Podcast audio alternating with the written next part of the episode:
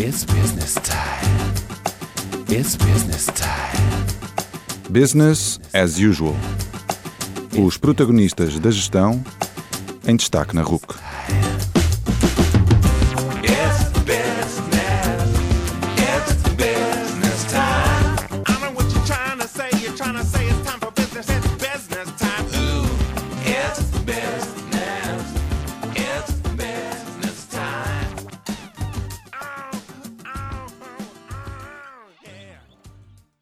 Boa noite e bem-vindos ao 58º Business as Usual. Meu nome é António Calheiros e tenho hoje como convidada a Vanessa Amaral. A Vanessa esteve 7 anos e meio na Vorten, onde passou por toda a área do digital até chegar a responsável de social media e conteúdos. Atualmente é consultora de social media e conteúdos digitais e também professora na área.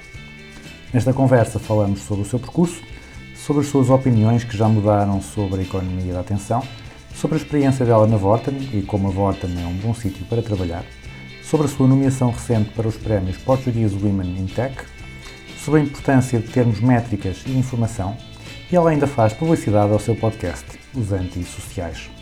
Terminamos com as questões mais pessoais, onde ela explica o seu minimalismo com a grelha regular. Atentem.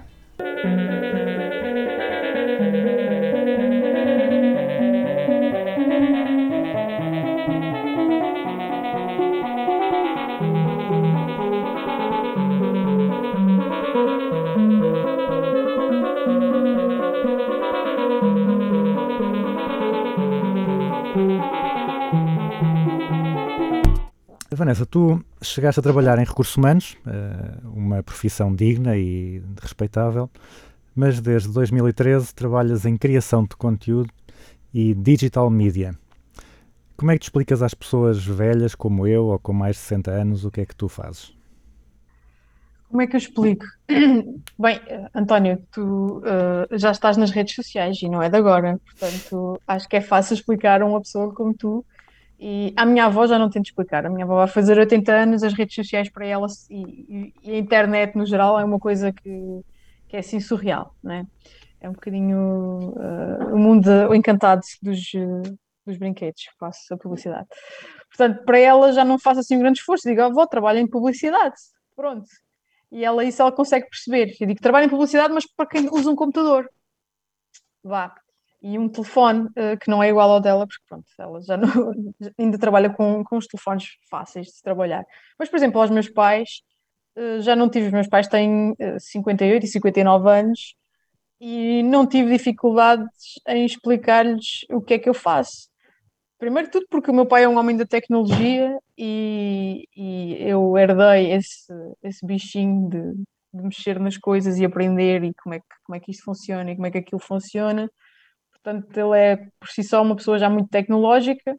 Quando veio a internet também ele soube logo navegar bem com tudo isso. Portanto, foi muito fácil explicar que eu trabalho em publicidade e crio conteúdos digitais para a internet e agora mais especificamente para as redes sociais.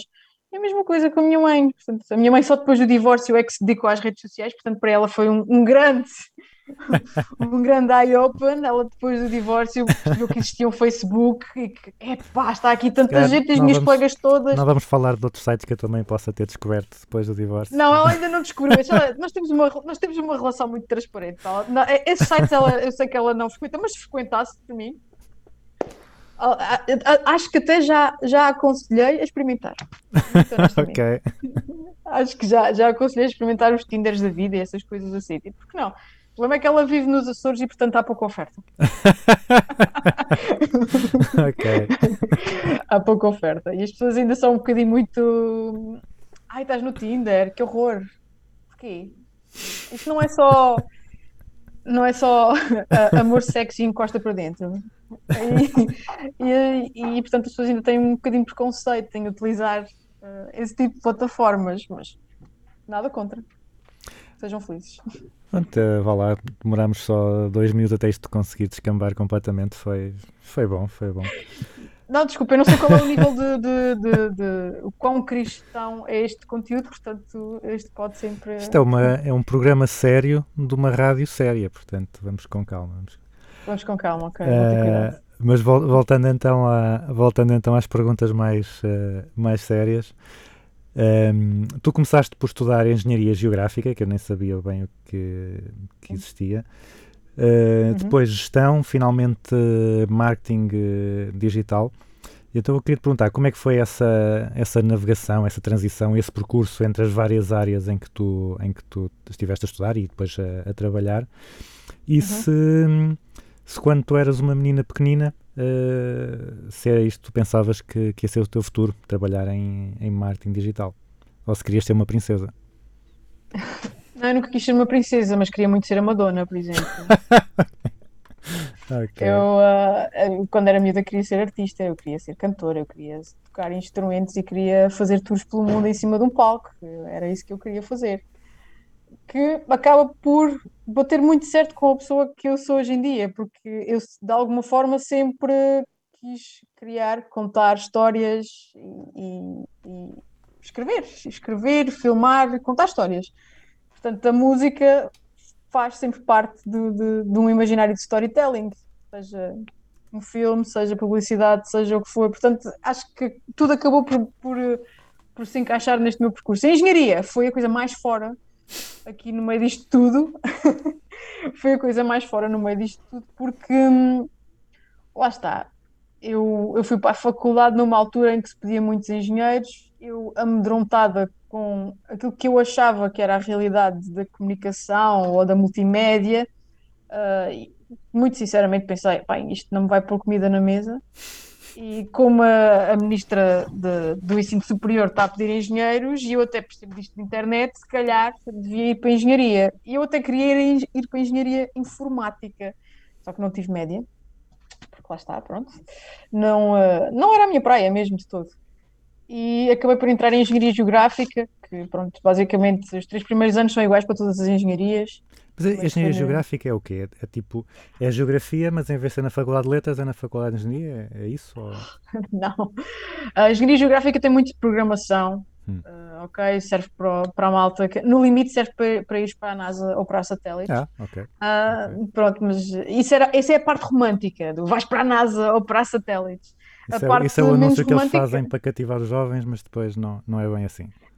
Uh, por acaso nunca, acho que nunca me venderam a ideia assim dessa maneira, porque eu sempre tive a ideia de chegava ao, ao fim do terceiro ano e mudava, mudava para engenharia informática, que era o que eu, era, era o que eu achava que queria. Não, não cheguei a esse ponto, felizmente. Um, mas uh, serve para, para fazer levantamentos de, de território, uh, de terrenos, topo- topografia, tipo, pá, uma série de coisas que, que são úteis na organização do território e que pronto, requerem as expertise destas pessoas. Agora, no mundo mais digital, eh, há muita gente a trabalhar para, para apps que requerem geolocalização, por exemplo, muito, está a absorver muita gente deste mercado. Por isso, naquela altura não havia assim grande futuro nisso, sem ser o, o, os satélites, era aquilo que que mais me chamava a atenção, mas, mas depois eh, tudo o resto, só com, com, com a internet a evoluir para, para aplicativos, é que eu percebi, pá, esta gente vai ser, vai ser muito absorvida. Não sei como é, qual é o estado da nação neste momento, mas, mas pronto, foi a coisa mais fora. para mim foi, foi a engenharia, e depois eh, lá me encaminhei para a gestão e da gestão, pá, marketing e o digital, e acabou tudo por fazer muito sentido para mim. E a, a transição foi muito, foi muito direta, foi rápida? Quais é que foram a- as dificuldades? Como é que isso aconteceu? A, transição não foi, nem, nem foi rápida. Lá está, isto sou eu, eu, eu acho que é tudo muito lento. E que eu é, normalmente eu é que estou muito acelerada. Não, tu é que estás acelerada. Tipo, está, está, isto está na velocidade normal. Ah, e, mas para mim foi, foi lento, porque eu, eu tive em engenharia três anos, ou seja, eu ainda fui teimosa durante três anos, já sabendo perfeitamente que aquilo não era para mim, e ainda tive ali três anos a bater com a cabeça na parede. Ao fim dos três anos é que eu disse: não, uh, vou, vou sair, mas eu não tinha ainda um plano B. O meu plano B era, era ir trabalhar, é, e arranjei um trabalho na altura num, num contact center da Caixa Geral de Depósitos, portanto, trabalhei em equipas de cliente, fiz uma coisa que, me, trago para a vida porque me deu imensa bagagem, que era fazer recuperação de crédito. Eu ligava às pessoas a dizer que uh, havia valores em dívida para, para com a instituição bancária. E e fiquei a saber de, de- fiquei a conhecer realidades muito, muito, muito pouco felizes, de pessoas que nem sabiam como é que tinham chegado àquela situação, de pessoas que pensavam que o dinheiro entrava e que não tinham que pagar mais nada, e pessoas que não tinham sequer noção de, de como é que as coisas Mas funcionavam tu, e mas tu também graças- contactaste com o Sócrates, foi? Também foi um dos clientes que tu tentaste recuperar? Não, não, não, não, eu não me lembro assim de nenhum cliente em particular, mas lembro-me das histórias deles. Lembro-me das Deve ser uma, Giro. deve ser uma coisa que mesmo requer alguns pesadas. planos, não é? Pois.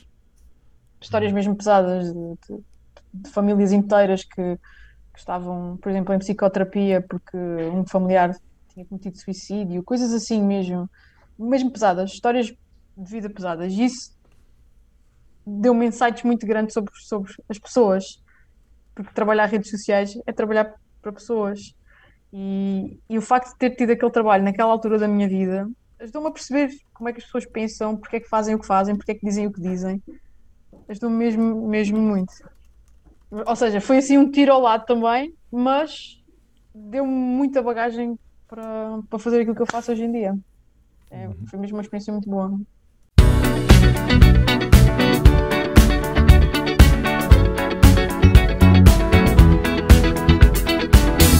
Vamos agora aqui dar um salto para o que tu fazes hoje em dia. Uh, Tu trabalhas naquilo que, que se chama uh, a economia da atenção, portanto, em que as Uhum. organizações focam os seus esforços em tentar que as pessoas estejam mais tempo nos seus sites, nas suas apps, a ler os seus conteúdos, até na própria televisão, já antigamente, nas, uh, todos os canais queriam que as pessoas tivessem mais tempo a dar, a dar audiências. E depois a ideia é sempre monetizar essa, essa atenção, ou seja, transformar essa, essa capacidade de ter e reter as pessoas uh, em dinheiro. Uh, há tempos num documentário alguém disse que, que era um desperdício que as mentes mais brilhantes do mundo estivessem dedicadas a encontrar formas para que as pessoas ficassem mais 5 minutos numa, numa rede social, por exemplo. Ou seja, em vez de estarem a, a desenvolver, uh, a desenvolver a cura para, para doenças, portanto, os cientistas estão preocupados em tornar o, lá, o Facebook mais apelativo e fazer com que as pessoas uh, se mantenham ligadas. Eu lembro-me de quem viu o filme do, um dos filmes do Steve Jobs, né, quando ele contratou o, John Scully da Pepsi, ele, ele perguntou-lhe se, se ele queria vender água açucarada para o resto da vida ou se preferia ir com ele, com o Steve Jobs, para a Apple mudar o mundo. Uh, portanto, ou seja, tentar, uh, tentar conquistar a pessoa pela, pelo significado daquilo que ia fazer. Ou seja, em vez de estar a fazer uma coisa, uma coisa simples, uma coisa básica, uma coisa sem grande impacto positivo no mundo, portanto, querer mudar, Uhum. o, mudar o mundo. Uh, qual é que é a tua perspectiva sobre isto? Uh, os criadores de conteúdo, tal como os cientistas de dados, né, estão, estão sempre a, a, procurar que as pessoas passem mais tempo nos seus sites, na, nas suas apps. Achas que isto é, está, é um desperdício do, do teu talento, por exemplo, para contar histórias? Uh, ou, ou, ou, ou, sentes que ou não, ou não, não concordas que, que, que as redes sociais e que, e que, e que estes sites são uh, ou achas que são, que são algo importante para o mundo? Eu acho que eu já tive, já tive uma opinião, já tive outra e agora também estou a ficar mais velha e também penso nas coisas com, com de outra maneira, não é? Vejo as coisas de outra forma.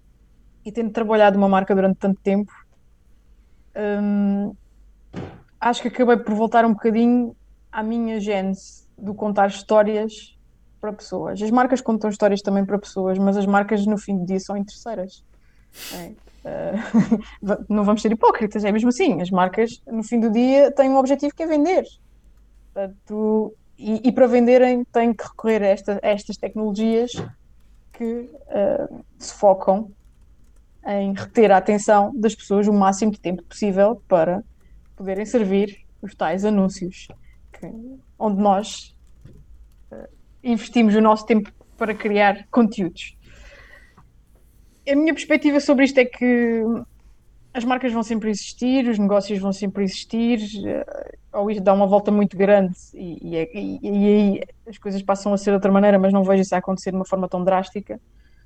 Mas às vezes penso que sim, é um desperdício muito grande eu não estar focada em, em contar histórias e a trazer histórias para, para, lá, para, para a comunidade que sejam relevantes, que sejam inspiradoras, que, que nos façam querer ser mais e melhores pessoas e, e estar focado em fazer eh, conteúdos para, para marcas. Mas há outros dias em que eu penso, as marcas também têm um papel na sociedade, não é? E, e se não fossem algumas dessas marcas, se calhar não estávamos no, no, no- ponto em que nós, em que nós estamos, em que as pessoas têm acesso, a, olha, nomeadamente a tecnologia. É? O Steve Jobs eh, disse que ia mudar o mundo e ele de facto mudou. Ele trouxe-nos o iPhone, que mudou para sempre a forma como nós, como nós comunicamos. Por isso, tem dias em que eu estou um bocadinho mais dark e digo: epá, fogo, as marcas destes gajos, meu, é só para fazer dinheiro, é só grande desgraça. Mas depois penso: não, as marcas também, algumas, têm esta, têm esta capacidade de trazer mais algum conforto à vida das pessoas e, e produtos que são de facto fazem, eh, mudam a vida das pessoas. Por isso, lá está. Hoje estou num dia 50-50, portanto está, está tudo bem. Sim, é um bocado como estavas a dizer há bocado, não é? O- como por exemplo o Facebook, estavas a dizer que a tua mãe tem lá, contacta lá as pessoas, amigos, etc. Tem esse, Sim. lado, tem esse lado positivo, mas depois também tem aquele lado negativo de verem os nossos dados e de, de nos tentar Completamente. E, e falando da minha mãe, e, e preocupa-me muito isto, e já tive esta conversa com ela N vezes. A minha mãe era uma pessoa que lia imenso. Ok? A minha mãe devorava dois livros, três livros por semana. Ok? Bolas? Ok. Era muito bom. Agora, ela já não faz isso porque ela passa imenso tempo nesse scroll infinito. E depois, lá está, a minha veia de, de criadora de conteúdo e convers- de alguém que gosta de conversar com as pessoas e não sei o que mais, vem daí, porque a senhora também tira altas fotografias aqui na ilha, com altas paisagens, e publica nas suas redes com aquela frase inspiradora. Portanto, lá está. A minha mãe é uma pessoa que também gosta muito de partilhar. Também está meio, agora- caminho, está meio caminho para ser uma influencer também. Também está a trabalhar, ela está a trabalhar nisso. Ela já podia ser influência da área do fitness, porque eh, ela tem uma história muito engraçada nesse aspecto. Mas eh, preocupa-me muito, por exemplo, esse tipo de comportamentos compulsivos, porque a minha mãe lia muito e a minha mãe já não lê praticamente, já não agarra num livro para ler há- há bastante tempo, ok? Desde o divórcio, portanto, os meus pais divorciaram-se há seis anos e a minha mãe descobriu o Facebook e de repente deixou de ler. E eu pensava, mas oh mãe, tu lias tanto, o que é que aconteceu? Ah, não aconteceu nada, agora já não apetece. Ela nem se apercebe que são as redes sociais que estão a absorver o tempo dela. Mas são, são as redes sociais que estão a absorver o tempo dela. Eu acho que vamos ter que encontrar aqui um equilíbrio e que lá está, vamos ter que perder aqui algum tempo a, a educar a minha mãe para aquilo que ela está a perder por não estar a ler, como lia. Ok, podes continuar a ir às redes e temos lá família, porque temos família no Canadá e nos Estados Unidos e ela tem lá as coleguinhas de escola que, entretanto, perdeu o contacto com elas, mas com as redes sociais conseguiram voltar a juntar-se. Ah, tem as coisas boas, tem outras coisas que não são tão boas e pronto, há, há que educá-los também, porque eles entraram nisto depois de nós, nós já estamos a entrar naquela fase em que já percebemos os perigos das redes sociais, temos que estar equilibrados e agora temos que os ajudar a eles também a perceberem que eles também têm que estar equilibrados na utilização destas novas ferramentas. É, Eu também, também tenho que confessar que também me disperso às vezes um bocado pela- pelas redes sociais, mas pronto. É Ah, normal. Foi feito para isso, portanto, Pois, exatamente, exatamente. Sou uma vítima. é Sou uma para vítima. isso. És uma vítima. Somos todos, somos todos.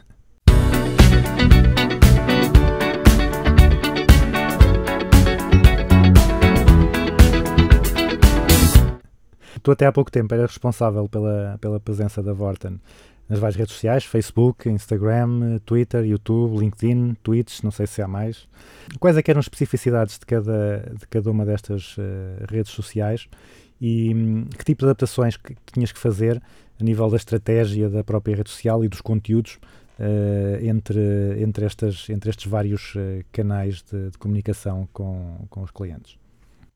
É assim, cada. Lá está. uh, cada rede é um caso, cada, cada marca é um outro caso, ou seja, nós, por trabalharmos a estratégia de uma marca em redes sociais, primeiro temos que conhecer muito bem a própria audiência da marca em si, é? Nós sabemos que é da faixa etária X, essa faixa etária Y, que tem interesse nestes temas, nestes temas e nestes temas, porquê? Porque o Facebook e as redes sociais já nos dizem quem são as pessoas que têm interesse nesses temas, portanto nós conseguimos, a partir daí, criar uma estratégia de conteúdos eh, que terão a partir da afinidade com eh, essa audiência. Ok? Portanto, e quem está em Facebook não é obrigatoriamente eh, quem está em Twitter ou quem está em YouTube e quem está em LinkedIn.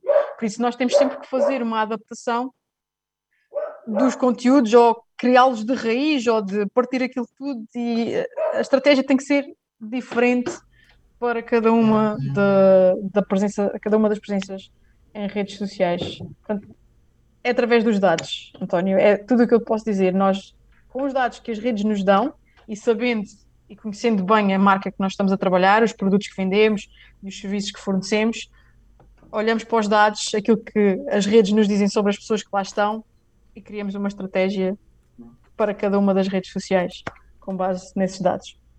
Uh, estavas a falar de diferentes produtos e para, para as diferentes pessoas, não, Uhum. está, não, não querendo aqui entrar em demasiados pormenores, que, mas consegues dar assim algum exemplo, sei lá, de, de algum tipo de produto que fosse mais direcionado para um canal e outro que fosse mais direcionado para o outro, precisamente porque vocês perceberam que o público-alvo era diferente? Sim, por exemplo, a questão dos videojogos. Nós percebemos que não, nem, é- nem era pela questão de estarem lá mais pessoas ah, que gostem de videojogos. Porque em termos de dimensão, por exemplo, um Twitter é mais pequeno, tem menos ah, pessoas num Twitter do que num Facebook, mas uma diferença abismal. A questão aqui é que quem gosta de videojogos e está no Twitter hum, são muito, são adeptos mais fervorosos. São pessoas que debatem e que interagem, e isso é valioso para as marcas, não é? Conseguirem criar um relacionamento com as suas audiências, não é? O bom das redes sociais é esta conversa bilateral. Nós para a televisão podemos falar para ela, não vamos, não vamos obter resposta, não é? Quando vemos a publicidade. Mas no- nas redes não, as redes a marca pode conversar de volta com, com o consumidor. E isso é precioso mesmo, conseguirmos estabelecer estas, estas relações muito próximas com, com as audiências. Por isso nós percebemos que no Twitter existiam estas pessoas, estes gamers, muito fervorosos, e fomos para lá com uma estratégia com...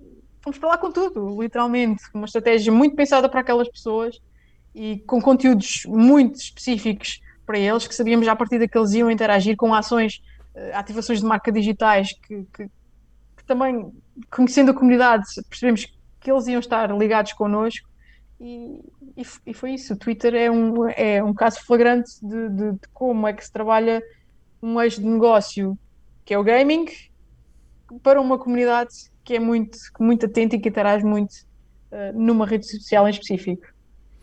E agora, há, uma- há alguma rede que será assim mais de, de compras de impulso em que vocês promovam mais produtos e outras em que vocês sejam, tenham uma postura mais institucional, mais só de comunicar a, a marca sem querer, sem querer vender?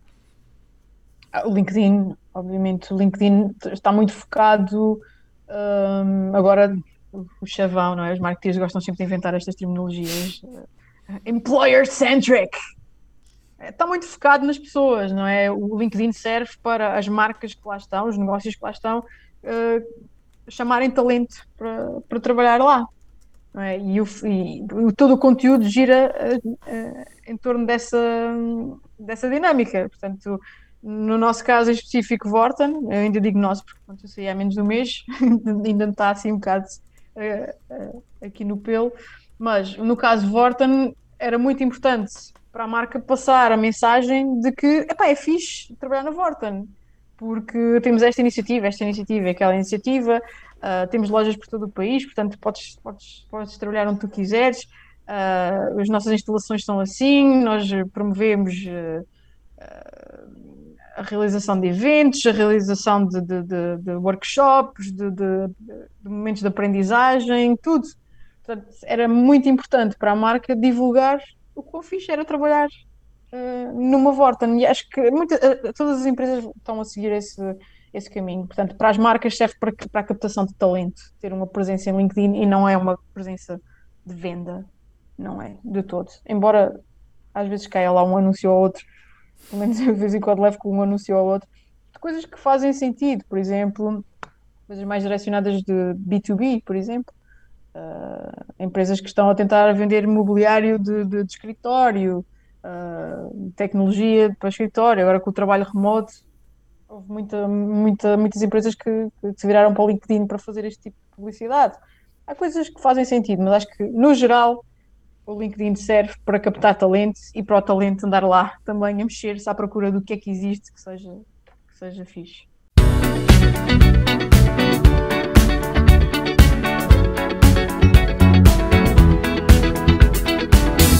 Estavas a dizer que, lá está, que a Vorten tentava passar a ideia de que era fixe trabalhar na, na Vorten lá para, para o LinkedIn. Uh, tu já, já, já saíste, mas uh, uh, conta-nos um pouco. É, é mesmo fixe trabalhar na Vorten? O que é que, o que, é que, o que, é que tu achaste de mais positivo, de mais interessante para, o, para os trabalhadores e se calhar de mais diferenciador face a outras, aos outros concorrentes de trabalhar na Vorten? Eu acho que era, lá está, para mim, que sou uma pessoa que, que- se move muito rapidamente e eu nasci numa ilha, o ritmo na ilha é, é devagarinho, ok? E as pessoas vivem bem com isso. Eu não tenho problema absoluto, absolutamente nenhum com isso. Mas eu encontrei na Vorten uma velocidade diferente e uma velocidade, um, um brio no trabalho, na entrega de um trabalho de excelência. Encontrei pessoas fantásticas que são verdadeiros líderes e que me, que me ensinaram imenso. Encontrei uma cultura de trabalho que, que, que eu pensava que só existia na minha cabeça e que não, e que não, ia, e que não ia ter essa oportunidade de um dia poder desenvolver-me uh, mais. E, e na Vorten eu descobri, descobri esse mundo. Portanto, primeiro que tudo, a velocidade a que o negócio se mexe e que exige que as pessoas estejam uh, também tenham essa predisposição para, para a mudança muito rápida, para a adaptação a novas realidades completamente diferentes da realidade que existia há, há cinco dias atrás. E eu gosto disso, gosto dessa, dessa dinâmica, gosto dessa velocidade, gosto dessa. hum, como é que eu ia dizer? Gosto dessa interatividade, gosto mesmo do, do ritmo. E a Vorten impôs-me esse ritmo, obrigou-me a, a trabalhar ao meu ritmo e até a subir um bocadinho mais o, o nível. E, e eu, eu gostei mesmo disso, gostei genuinamente das pessoas que conheci lá, que, que me, que me obrigaram a, a puxar ainda mais para a cabeça, que souberam identificar que eu tinha este potencial e, e canalizá-lo para os sítios certos dentro da empresa. E que lá está também. eh, percebi logo à partida que seria a comunicação e também encaminhei-me um, um bocadinho nesse sentido, mas foi isto, foi uma, foi uma experiência de aprendizagem enorme, E trabalhar numa Vorten acho que será sempre uma, uma experiência de, de grande, grande aprendizagem com, com a cultura da empresa e com, com as pessoas que, que lá estão. Uh, nesses uh, sete anos que tu passaste, sete anos e meio que passaste na Vorten, uh, quais é que foram as iniciativas, o- os projetos que tu gostaste mais de fazer ou de, que- de cujos resultados te orgulhas mais? E o que é que, não, não, não querendo dizer o que é que correu mal, mas o- quais é que foram as oportunidades de, de aprendizagem? Acho que em todas as ações que nós fizemos, houve sempre, nós, ou para mim, aprendemos sempre qualquer coisa e melhoramos sempre qualquer coisa. E, e foram sete anos e meio. Fiz muitas coisas mesmo. Eu inicialmente trabalhava no e-commerce, portanto, criava conteúdos para o, para o site, para o Vorten PT. Nesse período aprendi imenso sobre UX, UI, sobre estratégia de conteúdos eh, para a web mesmo, a criação de conteúdos da genes da otimização de um website. E eu, eh, na parte do e-commerce, o projeto que me deu mais gozo de trabalhar foi realmente o, o novo site da Vorten, que já não é novo, já tem para aí uns 5 anos, mas ah, na altura foi esse, a criação desse novo site mais moderno, mais fresco, mais adaptado a estes dispositivos, que era uma lacuna que o antigo site tinha. Ter trabalhado nesse projeto e ter conhecido tantas pessoas da, da área do desenvolvimento web, da área do, do web design, ah, foi, foi, foi fantástico. Foi um projeto do qual eu me orgulho muito ter participado nessa parte da estratégia, da definição da estratégia do- dos conteúdos do novo site da Vorten. Na parte do, do marketing, e específico na- nas redes sociais, foi mesmo aquilo que eu, que eu, que eu gostei mais de fazer e que, aliás, gostava de fazer todos os anos, era sempre a definição estratégica do que é que, do que, é, que vai, do que é que é cada ano da Vorten nas, nas redes sociais. No início do ano, todos os anos, o negócio tinha novos objetivos e nós tínhamos que saber adaptar esses objetivos uh, a KPIs nas redes sociais, a métricas, a coisas que nós pudéssemos de facto apresentar como ok, estamos a vender mais disto e daquilo, tudo bem, por todo um esforço da comunicação da empresa, mas porque também nas redes sociais nós estamos a fazer isto, isto e aquilo. Os números estão aqui.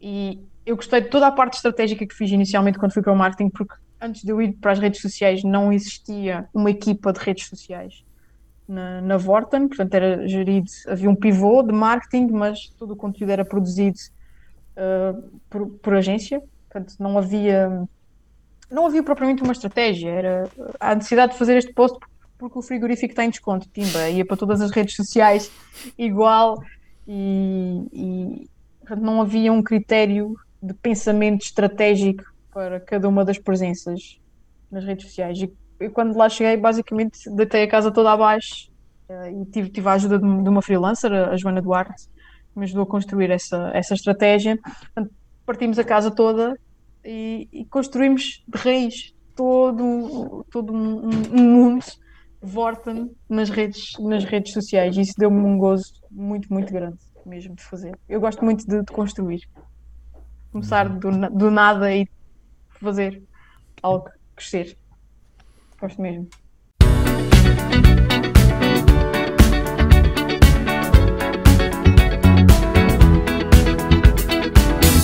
Tu és uma das, eh, das três finalistas dos prémios Portu- Portuguese Women in Tech na categoria Marketing and Sales Expert, eh, que vão ser resultados esta semana, portanto ainda não, ainda não sabemos eh, Hum. o que é que vai acontecer, mas as pessoas que forem ouvir isto mais tarde já podem saber. Como é que aconteceu isso? Este é, é um prémio, tem a ver com alguma iniciativa em concreto ou é tipo um prémio carreira? E depois Uhum. a, a outra pergunta, já tens o discurso da, da Vitória preparado? Eu começo logo por esse, não tenho, porque eu vou, eu vou para as coisas sempre sem expectativa nenhuma. Já estar nomeada junto destas mulheres fantásticas do mundo da tecnologia em Portugal é ótimo. Hum, por isso não há cá discursos preparados, há sim um churrasco, mas eh, o, di- o dia em que é anunciado, há um churrasco, mas eh, há um contexto também. No, no dia em que são anunciadas os, eh, as vencedoras dos prémios é o dia do meu aniversário, por acaso. Ah, olha. Temos Por que, isso temos já que iria, já iria acontecer um churrasco de qualquer maneira. Por isso, se ganhar, eh, fixe à festa. Se não ganhar, fixe na mesma. De certeza que será bem entregue. Não, mas estão, estão os Temos- astros Temos um churrasco demasiado. na mesma. Estão os astros demasiado alinhados. Isso é, é uma Não sei, premonição não, aqui. não tenho mesmo, não tenho expectativas. Acho que o que é, o que é de salientar aqui é, é esta iniciativa das Portuguese Women in Tech, que é uma organização que, que- que- cujo objetivo é dar visibilidade às mulheres que trabalham no mundo da tecnologia em Portugal e, portanto, e, e daí tentar ah, que o mundo eh, profissional seja mais justo e mais equilibrado e mais igual entre homens e mulheres. Portanto, não é que não vamos, não vamos para aquela questão de as mulheres são melhores que os homens. Não, não é nada disso. Isso é uma construção de, de- de algumas, de algumas cabecitas. É mesmo a questão de, de estarmos todos em pé de igualdade em termos de oportunidades, em termos de recursos, para podermos todos chegar aos nossos objetivos, sem que uns tenham mais vantagens do que outros. E acho que os Portuguese Women in Tech tenham feito um trabalho excelente ah, na, na visibilidade e na promoção dessa, dessa, dessa igualdade. Por isso, para mim é, é uma honra estar, estar aqui neste, nestes três, nestas três finalistas e, e participar neste, nestes prémios, na entrega destes prémios. Ah, mas ah, isto, eles, eles explicaram porque é que decidiram nomear? Foi por causa de alguma, de alguma coisa em concreto? Foi, lá está, pelo, pelo percurso? Tens noção de, de quais é que foram Inicialmente, o- a- os prémios estão feitos da seguinte forma: Eh, inicialmente és nomeado, ou seja, as pessoas da comunidade nomeiam-te e de não sei quantas nomeadas, depois quem, quem for nomeado mais vezes vai, foi para um, um grupo de, já não me lembro se eram, se eram 10. Portanto, eu acho que estava inicialmente num, num grupo de 10 mulheres que foram nomeadas pelas pessoas. E depois, daí, uma- houve uma votação, ainda pelo público, eh, de onde saíram as três eh, nomeadas finalistas. E agora é a organização, já não é o público que escolhe, porque senão isto era um concurso de popularidade e não seria justo. Ah, agora quem escolhe são ah, a vencedora, quem irá escolher é a própria organização Portuguese Women in Tech.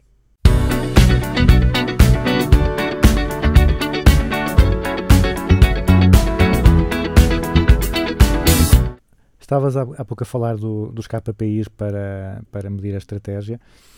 eh, e eu lembrei-me que tu há, há tempos escreveste um texto chamado Métricas da Vaidade, em que falavas do número de, de seguidores nas redes sociais e de ser influenciador, e disseste que ser influenciador não é, não é profissão. Então eu, eu concordo contigo, também acho que não, que não é, não é bem, não, não deveria ser eh, assim uma profissão. Não é? Acho que um, um influenciador deve ser alguém que tem alguma competência ou alguma experiência que faz com que o público confie, confie nessa pessoa e então possa seguir uh, os seus conselhos. Mas tal como Uhum. as pessoas que querem ser famosas só por ser famosas, não é? Uh, talvez a realidade não concorde connosco e agora as pessoas veem e, e às vezes vê-se miúdos a dizer que quando forem grandes querem ser uh, influenciadores. Uh, como é que tu vês toda essa indústria dos influenciadores? Eu, eu já trabalhei, já trabalhei muito com influenciadores e, e- e já construí estratégias de influenciadores para, para trabalhar com, com- com as marcas. Eu, eu vejo exatamente como escrevi na, na, na- naquele, naquele, naquela publicação. Eu, eu, a influência é algo que nós. Alguém tem poder de influência por algo que faz e que nós seguimos, que somos fãs do trabalho da pessoa, da, da posição da pessoa em relação a qualquer, qualquer tema, qualquer assunto. Isso é ter poder de influência, ok? E isso não é uma profissão também, ok? A profissão, pá, vamos, vamos por exemplos muito concretos. Um, um fotógrafo, não é? Que pode ser considerado um influenciador, nomeadamente em redes como o Instagram, onde, onde, são, onde é um- uma rede que, que a imagem é o conteúdo de excelência, não é?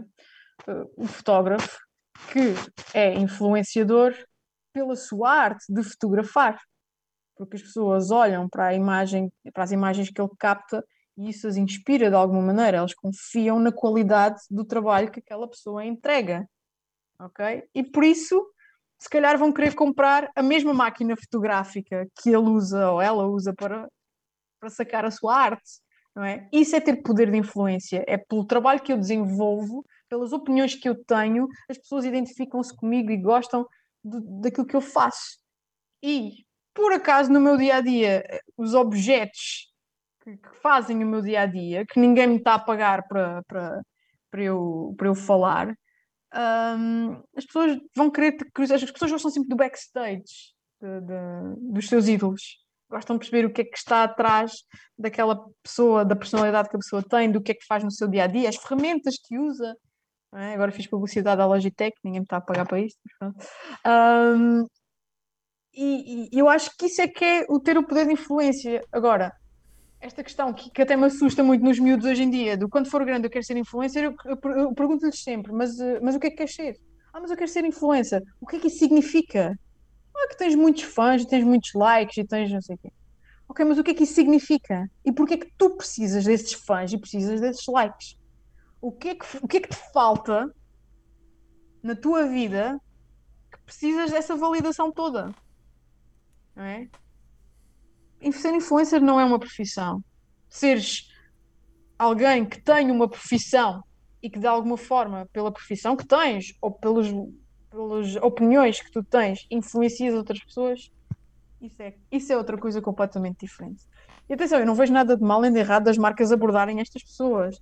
Só acho que as marcas têm que pensar realmente tipo, se aquela pessoa faz sentido. Se aquela pessoa de facto utiliza aquela ferramenta no seu dia a dia. É? E aí, tipo, olha, convidá-la para fazer um upgrade a uma ferramenta. Mas já é tão nativo para mim usar este rato da Logitech. Se a Logitech me abordasse agora e dissesse: Olha, agora vais Começo usar a achar também que estás a insistir muito na, na referência ao Na rato da Logitech. Logitech, mas pronto. Eu, eu quero um teclado. Ahm, mas se me abordassem e me dessem um teclado, isto era perfeitamente natural. Porque eu uso ferramentas Logitech. É? Ou mesmo uma, uma, uma influenciadora na área do, do lifestyle, do beauty. Aquelas influenciadoras que, que se maquilham e que têm uma série de técnicas para, para corrigir imperfeições, ou, ou sei lá, não, não, não domino, como já deves ter percebido, não domino a área do- da beauty, ok? Mas não me choca nada que uma empresa de cosmética as aborde para, para testarem o produto de uma primeira instância e depois aí sim poderem dizer: Olha, testei, gostei e é este o produto que eu vou usar daqui para a frente. Isto não me choca de todo. O que me choca é eu quero ser influencer para receber produtos em casa, seja do que for.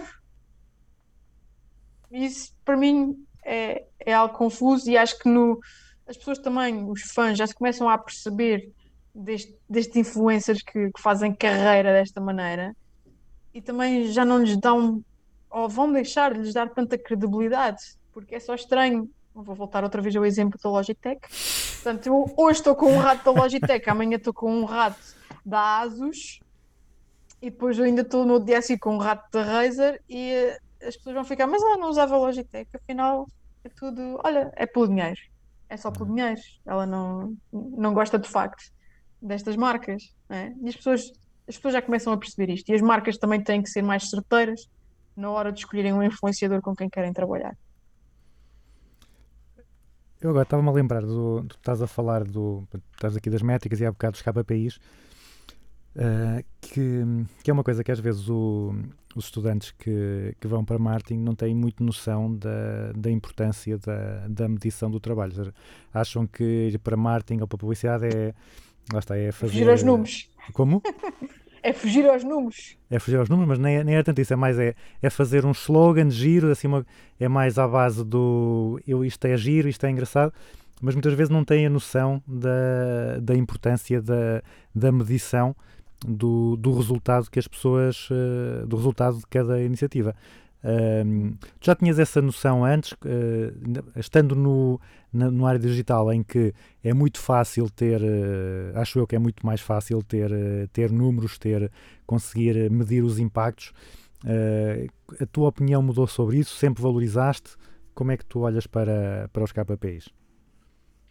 Eu, eu, eu sempre valorizei, porque lá está, ao longo do meu percurso académico também, eu, eu, eu acabei de vir de uma área de números, eu acabei o secundário na área de físicas e matemáticas, porque pronto, ia para a engenharia.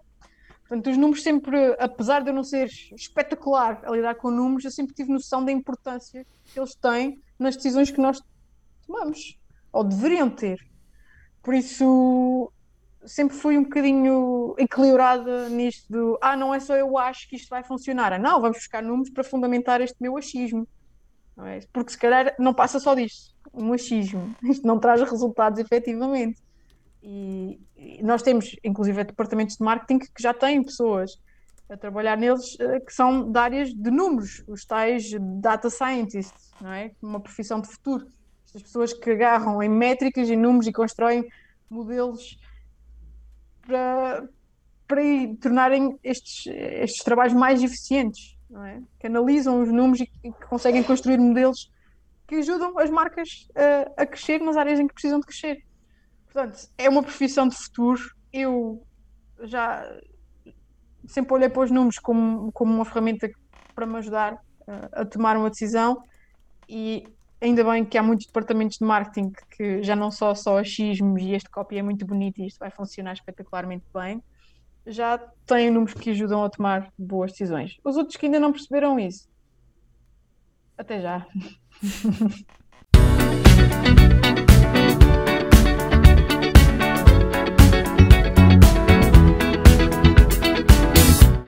Também tens um, tens um podcast chamado Os Antissociais, em que falas com pessoas da área do marketing, comunicação, criatividade, etc. Vou-te agora dar a oportunidade de fazeres muita publicidade eh, ao teu podcast. Portanto, conta lá como é que surgiu a ideia, como é que tu escolhes os convidados, porque é que tu fazes eh, só 10 episódios por temporada.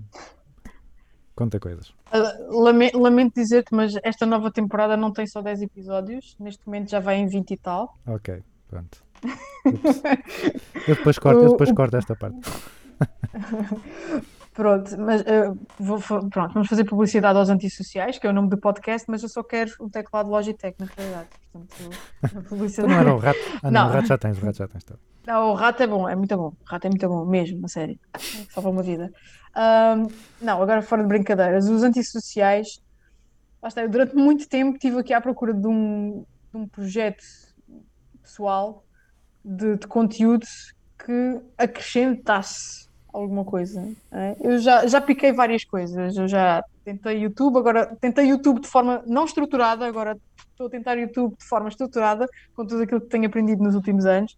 E o podcast também foi mais uma dessas experiências, que é eu quero muito conversar com estas pessoas que, que me ensinaram e que me inspiram a fazer melhor comunicação.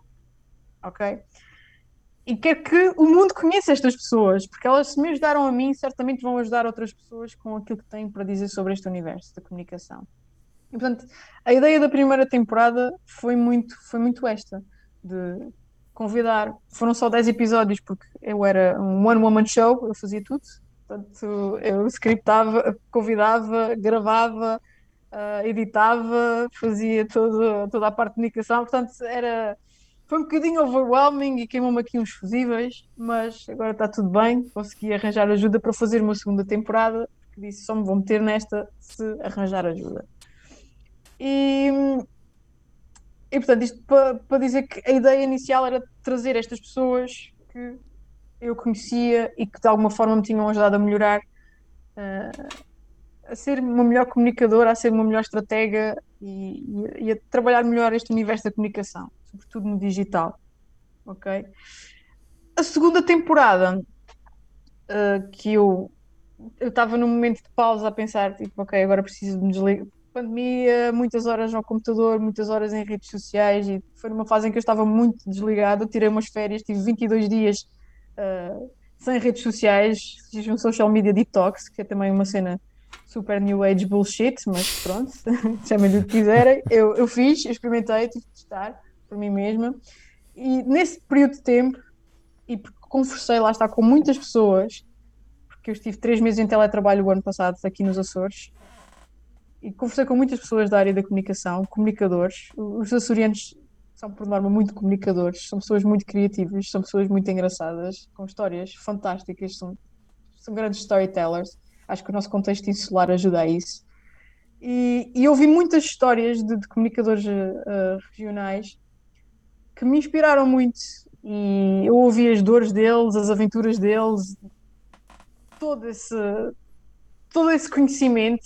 Eu pensei, eu vou fazer uma segunda temporada dedicada aos comunicadores açorianos. E então todos os convidados desta segunda temporada são açorianos ou, são, ou estão muito ligados aos, aos Açores há já muito tempo. E está a ser uma experiência, uma experiência fantástica porque lá está, pelo contexto insular uh, e o claim desta segunda temporada. Na primeira temporada eram os antissociais nativos da comunicação digital, esta segunda temporada são os antissociais criativos por natureza. Porque estamos rodeados de toda esta natureza, somos naturalmente inspirados por tudo e um par de botas, não é só pela cerveja e pela, pela boa comida que, que, que, e pela boa vida, que é verdade, vive-se bem nos Açores. Uh, tudo aqui nos inspira e faz com que nós seja, sejamos melhores contadores de história, sejamos melhores entertainers. Não é à toa que a maior manifestação de teatro popular do mundo seja nativa dos Açores. Uh, entre outras coisas, temos grandes músicos, grandes artistas e grandes atores, escritores. Por isso, acho que é uma temporada muito diferente, mas ao mesmo tempo muito rica uh, pelas pessoas que, que, que, tenho estado a convidar. E, muito honestamente, é uma ambição minha mostrar estas pessoas ao mundo mesmo. Mostrar os Açores e as pessoas são os comunicadores e os criativos por natureza.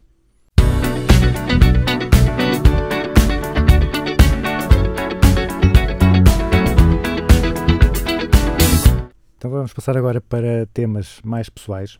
Esta primeira a pergunta mais pessoal é um bocado estranha porque ó, estás numa fase mais de, de alguma transição, mas uh, como é que é um dia normal de, de trabalho uh, e como é que seria o dia ideal de trabalho?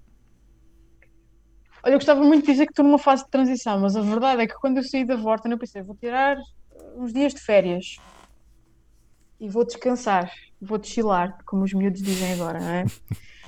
Mas uh, não aconteceu, porque eu saí da Vorta, eu já fazia alguns trabalhos em freelance, e, e quando saí da Vorta, nos trabalhos, uh, os contactos começaram a chegar tipo avalanche.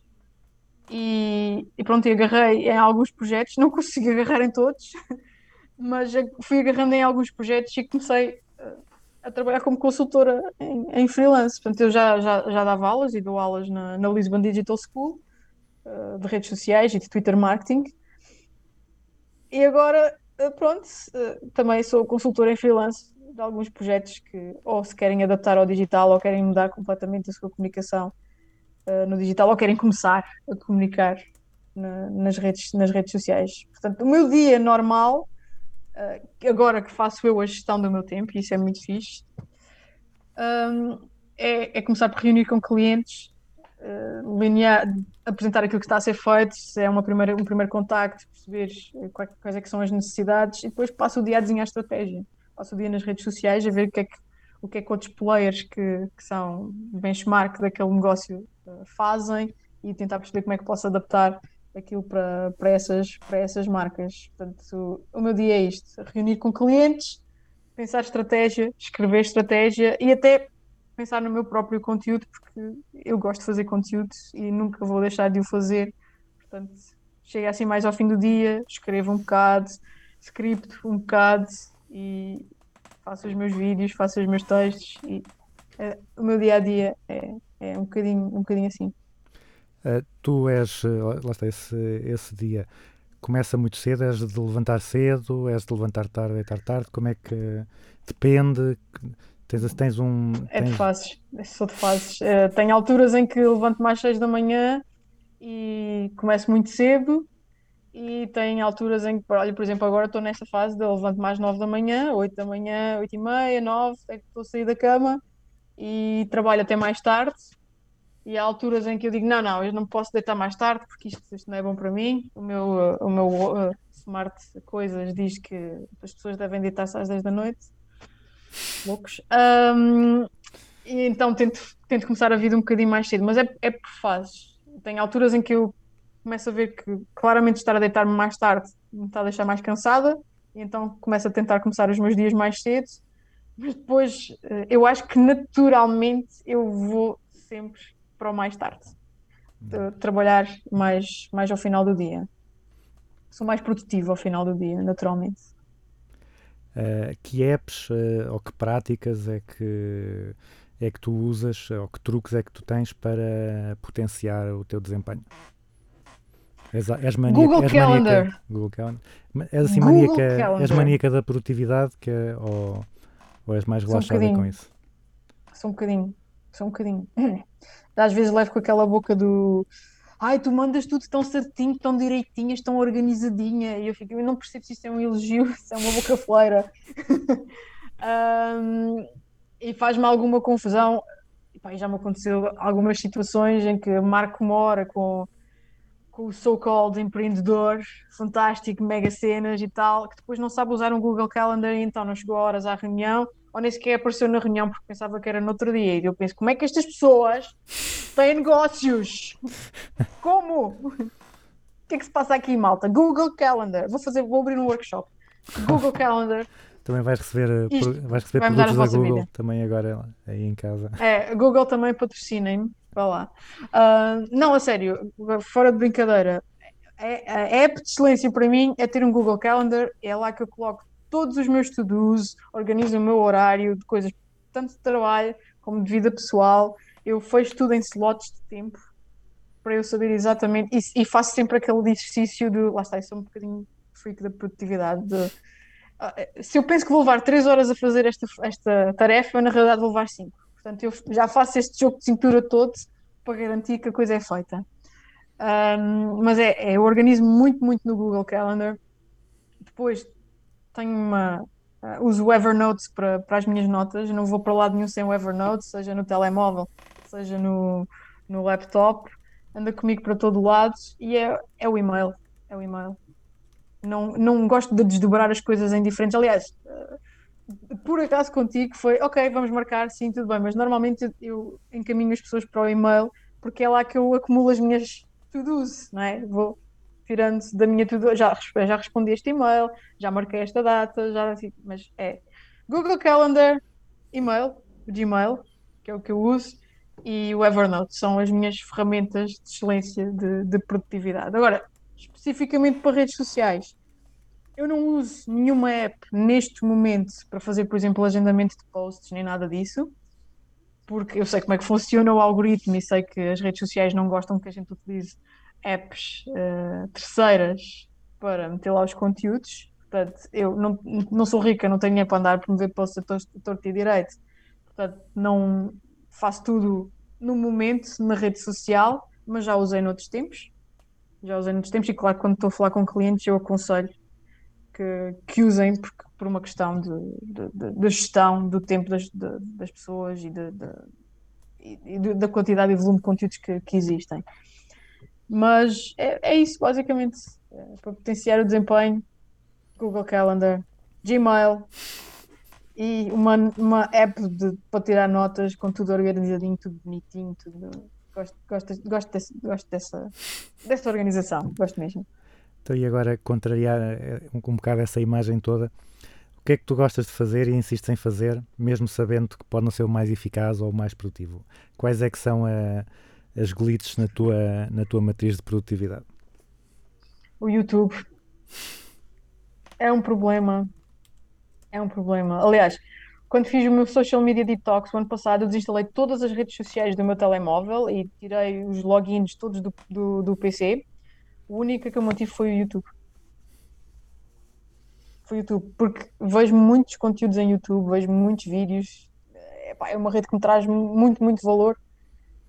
Lá está, porque é lá que eu vejo os freaks da produtividade e o que é que eles andam a fazer. Ah, então não é para Ah. ver vídeos de gatinhos. Hã? Então não é para ver Não. vídeos de gatinhos. Não, os vídeos de gatinhos vejo no TikTok agora. Ok. Vejo no TikTok. Mas eu vejo os vídeos de gatinhos, atenção, super guilty. Super, super, super. Mas ah, guardas ali um 15 minutos por dia para isso e vês tudo enfiada. Sim, não, o meu algoritmo do TikTok já está tão viciado que o primeiro conteúdo quando eu abro o TikTok é logo um vídeo de gatinhos. Ok. Tá. Logo, assim, assim de caras. Portanto, ele, ele sabe. Ele sabe, que é que eu gosto. Ah, sabe, sabe, isso sabe. Eu não sou muito, não sou muito, não sou muito de, de TikTok. Passo por lá porque sei que é uma rede que precisa da minha atenção como profissional de redes sociais, mas não é uma rede que, eu, que me cativa assim muito. O YouTube para mim é, é a rede onde eu passo mais tempo, provavelmente. O YouTube e o Twitter. Adoro Twitter também. Portanto, são estes dois. Perco imenso tempo nestas duas redes sociais. Espero que não. É, é um investimento. É um investimento. Estas Então, redes sociais. Se calhar já está dada a resposta à próxima pergunta. A próxima pergunta era como é que tu fazes quando precisas aprender alguma coisa nova? É YouTube. É YouTube. Ok. Ok. É YouTube, vou ao YouTube, vejo tutoriais de tudo e mais alguma coisa. Se acho que o YouTube não me está a conseguir ajudar, vou mesmo para a procura de cursos online que, que me possam ajudar a fazer aquilo que eu quero. Mas geralmente está tudo no YouTube. É saber pesquisar, malta. É mesmo isso. Uh, tu assumes-te como minimalista. Eu, eu tento ser, uh, tento minimizar ou tento, tento reduzir o meu maximalismo, uh, mas tenho muita dificuldade. Uh, como é que tu te tornaste minimalista e dá assim alguns exemplos de, de coisas que tenhas feito uh, a esse nível? Eu, eu, o minimalismo foi se introduzindo na minha vida. Isto porque eu vivia. Eu entre o ano de 2012 e 2013 eu mudei de casa cinco vezes. Ok? Andavas a, andavas a fugir à polícia? Não, não, não, não. Foi, eu, eu na altura vivia em São Miguel, em Ponta Delgada. Hum, e pronto, tipo, acabei, tinha acabado o curso, tinha começado a trabalhar, as pessoas que viviam comigo foram para as suas vidas, então deixámos de ter casa partilhada, então fui viver sozinha, então mudei. Só em São Miguel mudei, mudei três vezes nesse ano. E depois, quando, vim quando fui para o continente, mudei-me duas vezes. Portanto, entre 2002 e 2013, mudei- mudei-me de casa cinco vezes. E o que é que acontece? O que é que eu comecei a reparar? Lá, lá está, eu na altura não sabia o que é que era o minimalismo, o conceito, desconhecia. Eu só sabia que tinha demasiada tralha. E eu apercebi-me disso porque, como mudei tantas vezes de casa, da primeira vez que eu me mudei, eu tinha oito sacos, daqueles sacos de lixo de 80 litros, de roupa. Ok? E de todas as vezes que eu mudei, eu dava por mim a olhar para os objetos que eu tinha e a pensar: eu já não uso isto, eu já não tenho utilidade nenhuma para isto. Porquê é que eu tenho isto? Porquê é que eu tenho estas coisas todas? Isto já não me é útil. Só me está aqui a poluir o meu, o meu ambiente, o meu espaço. Porque quanto mais coisas tu tens, menos focado tu és. E então foi aí que a coisa começou. Foi porque eu me mudei tantas vezes e depois descobri que havia um nome para isto. Era o minimalismo. ok? O, o reduzires a tua vida ao essencial aquilo que te, que te traz, hum, que te traz, que te acrescenta algo. E, portanto, começou pelo guarda-roupa, fui reduzindo aí, só tenho mesmo o fundo, não ando nua, pronto, não se assustem, malta. Hum, mas só tenho aquilo que. Só tenho as peças que eu sei que eu gosto e que sei que uso. Dou-te um exemplo muito concreto: aquela calça de ganga negra de mais, mais chique, eu sei que eu a uso, ok? Em, em momentos particulares. É, Quando essa calça se estraga, por algum motivo, eu vou à procura de outra igual. Eu não ando aqui a navegar na maionese do experimenta conjuntinho, coisa. Não, eu já sei que é aquilo que eu gosto, eu vou comprar uma igual. Tens quantos Ok. pares de calças? Hã? Tens quantos pares Quantos de pares calças? de calças é que eu tenho? Sim. Quantos pares de calças tenho? Espera, eu tenho- Eu devo ter umas, uns seis pares de calças. Ok, pronto. É minimalista. Tá. Confirma-se. Tenho os, confirma-se. os seis pares de calças, sim. não, tenho mais, não tenho mais do que isso. E, pá, claro que tenho alguns guilty pleasures, não é? A tecnologia para mim é, é um guilty pleasure. Há coisas que eu compro, depois chego à conclusão que não as uso. Eu comprei um drone em 2017, usei tipo cinco vezes, dali a dois anos estava a vendê-lo. Ahm, e, e- e tento sempre que a coisa seja. Se entra um objeto novo lá em casa, alguma coisa tem que sair. Alguma coisa tem que sair. E então, ah, normalmente é com os telemóveis. Quando eu compro um telemóvel novo, o que eu tinha sai, é para vender, eu dou a alguém. Ahm, e agora e tento fazer isso ao máximo com a tecnologia, porque senão a minha casa era uma empilhadora de, de- de- de gadgets e coisas assim. porque, pronto, é um- são coisas que eu gosto, que eu gosto bastante, mas no fim do dia, se eu esmiuçar o que é que eu uso de facto, não é assim tanto. Não é assim tanto. Tu recentemente de- escreveste que mudaste a tua opinião sobre rotinas e sobre a, sobre a criação de rotinas. Podes contar Uhum. como é que foi esse processo e quais é que foram os resultados a que chegaste? Eu sempre fui aquela pessoa que dizia: a minha rotina é não ter rotinas, porque isso é chato, é aborrecido e eu não quero que a minha vida seja chata e aborrecida. E depois, com o passar do tempo e com a quantidade de coisas que foram entrando na minha vida, eu pensei: não, eu preciso de rotinas porque eu não consigo fazer tudo. Não consigo. Ah, vão empilhando como as caixas de tecnologia lá em casa e, e eu não consigo fazer tudo, então eu preciso de criar rotinas. Eu preciso de, de ter momentos em que eu estou focada nisto, momentos em que eu estou focada naquilo. E preciso dormir as minhas 8 horitas, porque eu já vou fazer 35 anos e o sono é muito importante, segundo consta. Ahm, por isso, tento ao máximo que, que elas existam, que estejam todas muito estruturadinhas. Não sou, não sou ah, também uma nazi da produtividade ao ponto de não, não há flexibilidade para mais 5 minutos. Claro que há, mas ajuda-me a ter aqui alguma organização, nem que seja mental, do, do que é que é importante, do que é que é realmente importante. E as rotinas ajudam-me ajudam muito. Mas tu há bocado estavas a dizer que lá está, umas vezes levantavas mais cedo, às vezes levantavas mais tarde, portanto, não, não chegaste aí a nenhuma, ainda a uma, a uma conclusão sobre qual é que é a rotina melhor a esse nível, de, à hora de levantar. Que rotinas é que tu tens assim em concreto? A melhor rotina é, sem dúvida, a que tu te levantas mais cedo, porque tu consegues fazer mais. Ok? Acordas mais cedo, consegues começar mais cedo e parece que o, o, o dia dá para tudo. É, Quando tu acordas mais tarde, já não é bem assim. E depois tem a questão do sono. É mesmo importante que a gente comece a dar importância a essas coisas, porque uh, quem, quem, quem dorme mais tarde, e eu falo por experiência porque eu, eu, eu encosto sempre as coisas para o final do dia, muitas vezes por uma questão de procrastinação, quando devia disciplinar-me a fazer as coisas mais cedo, ok? É, vamos ser, vamos ser mais, mais sinceros possível. E a que funcionou melhor para mim em termos de resultados foi o acordar mais cedo e começar a trabalhar mais cedo. ok? E garantir, por exemplo, tento fazer exercício todos os dias e sei que a hora uh, para fazer esse exercício é antes de terminar amanhã, porque vou ter aquela sensação de que já tirei isto da minha checklist e isto era muito importante. Porque se eu deixar, por exemplo, algo como o exercício físico para o final do dia, é muito provável que eu não faça. Ah, porque já estou cansada, porque quero ir beber copos com os amigos, porque não sei. Não faço. Não é? Por isso, eu, tudo aquilo que é efetivamente importante, tentar ao máximo fazê-lo logo de manhã. Tirar as coisas mais importantes da checklist logo de manhã. Para a tarde estar um bocadinho mais relaxada, ir fazendo e não deixar as coisas que são realmente muito importantes para, o- para o final do dia, porque ao final do dia já ninguém tem cabeça para as fazer, nós só queremos ir dormir e beber copos com os amigos. Eu ainda, eu ainda gosto disso.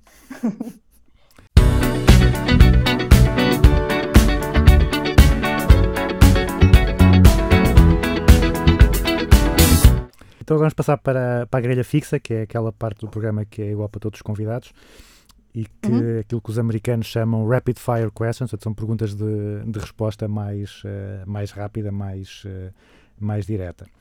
E a primeira, eh, eu já estou a adivinhar qual é, que é, qual é que vai ser a resposta, é uma empresa ou um guru da gestão que tu admires, ou uma empresa e um guru. A empresa é Google. Ok, então afinal não era o que eu estava a esperar. ias dizer Logitech. Não, não é Logitech, é Google. Calhou, porque eu tenho o rato aqui ao meu lado, podia ser outra coisa qualquer. Ah, é Google, admiro imenso. Google, guru admirado. Ah, já foi muito Gary Vaynerchuk, numa fase em que eu estava a aprender muito sobre redes sociais. Neste momento, o não, não é um guru, mas é uma pessoa que eu sigo com alguma admiração, muito pela, pela vertente minimalista, é o Matt Diavela. Um livro que tu achas que toda a gente devia ler. Eu sou péssima. Pode ser um livro técnico, um livro está, de literatura. Podes pedir ajuda da tua mãe, pedir ajuda do telefone, ligas à tua mãe. Não, a minha, mãe- a minha mãe só vai, só vai dizer Nicholas Sparks e Daniel Steele. É. Eu, eu gosto de ler não ficção. Portanto, um livro que, que eu acho que toda a gente deve ler. Olha, o Deep Focus, que eu já li no início do ano. Ah, não é Deep Focus, é Deep Work do Cal Newport. E ele foca-se muito nesta questão da produtividade e de como é que nós podemos tornar o nosso trabalho efetivamente mais produtivo, criar esta tunnel vision de eu agora, esta hora é para fazer e é para desligar do mundo, desligar notificações e trabalhar, ser produtivo. Ah, acho que é um, para quem procura estes momentos de, de- de produtividade, acho que é um, é um, é um excelente livro, eu gostei muito, gostei muito de ler. É um bocadinho complicado de perceber que ele não tem uma escrita muito fácil, eu achei, mas, hum, mas em termos de, de dicas, como é que a coisa pode funcionar, gostei, Sim, gostei, está, gostei bastante. está bem fundamentado. Acho que isso, isso é importante também. Ahm, um conceito ou uma prática que tu vejas eh, mal compreendido na gestão ou, neste- ou no marketing ou no marketing eh, mais ligado às redes sociais? Alguma coisa Mal que as pessoas, alguma coisa que tu vejas as pessoas a aplicar de forma errada ou que tenham uma ideia errada desse, desse conceito, dessa prática? Ai, que qualquer um pode trabalhar em redes sociais. Qualquer um. Ah, mas eu tenho um perfil pessoal de Instagram, eu até tenho alguns seguidores. Eu faço isto melhor que tu. Ok, então faz. Força. Força aí, ó. Let's go. Esta é, é, é, é, é muito, muito, muito comum. Muito comum. As pessoas chegarem a dizerem de "Ah, eu deixa tirar uma foto. Isso está feito. Não é? Ok, tá bem. So do it. Ah, e um conceito ou uma prática da gestão ah, acerca do qual tenhas mudado de ideias? Um conceito, uma prática da gestão sobre o qual tenho mudado de ideias. Hum, Não, não estou a ver assim nada na prática da gestão. Ah, por exemplo, eu, eu sou mais da área de recrutamento e seleção. E eu antigamente achava que o mais importante eram as técnicas de seleção, portanto, é, que era para tentar ali identificar nos candidatos quais é que eram os mais adequados. Só que depois Uhum. comecei a perceber que todas essas, todas essas técnicas de seleção têm, têm falhas, não, é? não são, não são 100% fiáveis. E comecei a perceber que, em vez de eu simplesmente eh, angariar candidatos à toa e depois tentar estar preocupado a ver qual é que é o melhor e a, e a filtrar os que não são bons, se eu me dedicar um pouco melhor ao, ao recrutamento e apenas angariar, maus, apenas angariar bons candidatos, é? mesmo que eu depois escolha o pior, eles são Uhum. todos bons. Portanto, ou seja, eu passei a achar que antes achava que era muito impor- mais importante a fase da seleção e agora acho que é mais importante a fase do, do recrutamento.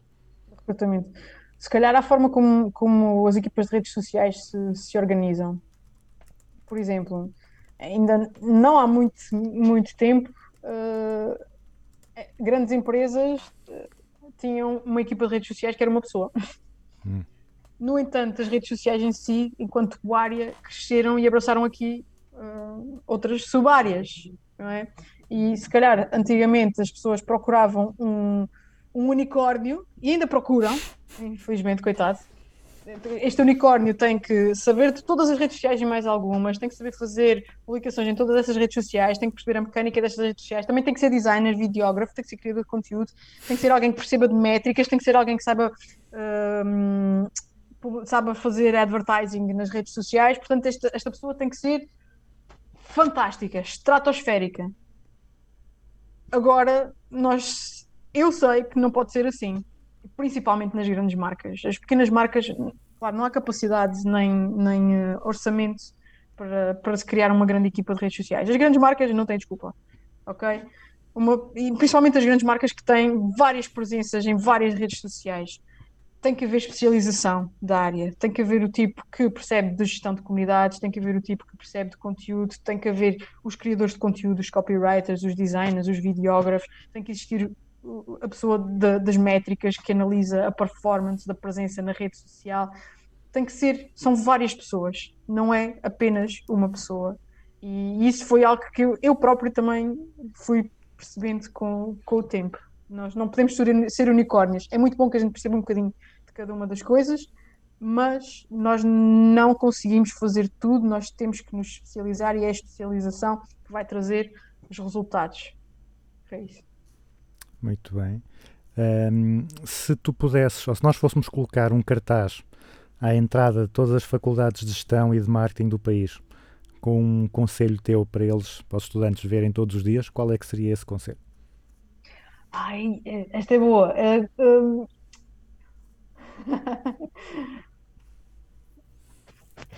Fazer redes sociais não é assim tão sexy como vocês pensam. É isso. Porque as pessoas ainda têm muito aquela. Os, os miúdos, quando saem da faculdade, ainda têm muito aquela ideia romântica de. Yeah, vou fazer redes sociais, é tão fixe, porque eu, tenho o meu TikTok e tenho o meu Instagram e eu até sei fazer a cena, é só tirar fotos. eu sei- E depois, quando aterram neste mundo e percebem que é preciso pensar a marca, a estratégia da marca nas redes, é preciso olhar para números, é preciso olhar para mídia e para posts pagos, é preciso olhar para conteúdo e perceber o que é que. E o volume. Às vezes o problema não é perceber estas áreas, é o volume, a ambição que as marcas têm, que nós não conseguimos muitas vezes chegar a tudo. E é preciso tomar decisões e é preciso puxar às vezes as pessoas um bocadinho para a terra do olha, somos só duas pessoas, não é possível, calma. Ah, e, e- e muita gente pensa que é, que é muito romântico, é, é muito romântico é muito sexy fazer, fazer redes sociais, e é, calma, não quero arruinar os sonhos de ninguém, mas não é tão cor-de-rosa como, como, como eles pensam, saídinhos da universidade. Então, um conselho mais, eh, mais sensato. Muito bem. Eh, então, e agora, para acabar, a pergunta mais difícil de todas. Uma música para nós colocarmos a, a encerrar o programa. Uma música para nós acabarmos um programa. Oh, péssimo, porque eu tenho muita música. Muita música. Ah, pode ser Queen? Pode ser Queen, muito bem, boa escolha. Qual? Bicycle, Bicycle Race dos Queen. Muito bem, boa escolha, boa escolha. Bom, Vanessa, eh, eu como eu sei que tu és muito preocupada com a tua produtividade, não te vou roubar mais tempo. Mas eu tirei a tarde para ti, António. A tarde Opa, então vamos ter que vamos ter que estar aqui agora a encher um bocado de chouriços. Eh, eh, mas muito, muito obrigado pela, pela tua disponibilidade e por, eh, por me explicares de forma mais simples o, da- das redes sociais, que eu já sou uma pessoa mais, eh, mais velha. Eh, e, e Não tenho, isso. e tenho que um confessar, tenho que confessar que metade das redes que tu falaste eu não tenho, portanto não sei. Não faz mal, porque se calhar não precisas. Minimalismo. Exatamente, exatamente, exatamente, exatamente. Mas então, além de te agradecer a disponibilidade, agradeço também o, a conversa que foi muito, foi muito engraçada, foi muito, muito divertida. Eh, e desejo, vou aqui ficar a torcer, a fazer figas com os dedos dos pés e das mãos para que tu sejas a, a eleita na- das três finalistas do prémio da, das Portuguese Women in Tech e que continue tudo a correr bem e vamos mantendo contacto. Sim, senhor. Obrigada, António, pela conversa. pelo- Primeiro pelo convite e pela conversa. E vamos mantendo o contacto, vamos falando. Obrigada.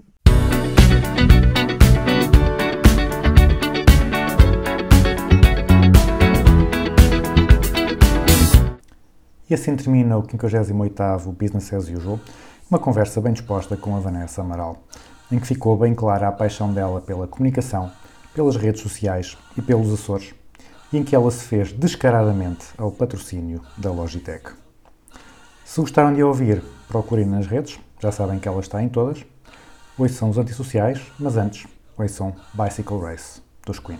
Até para a semana. I want to ride my bicycle, bicycle, bicycle. I want to ride my bicycle. I want to ride my bicycle. I want to ride it where I like. You say black, I say white. You say bar, I say bite. You shark, I say him. And Jaws was never my scene, and I don't like Star Wars. Say Rose, I say Royce. Say God, give me a choice. Say Lord, I say Christ. I don't believe in Peter Pan, Frankenstein, or Superman. All I wanna do is bicycle,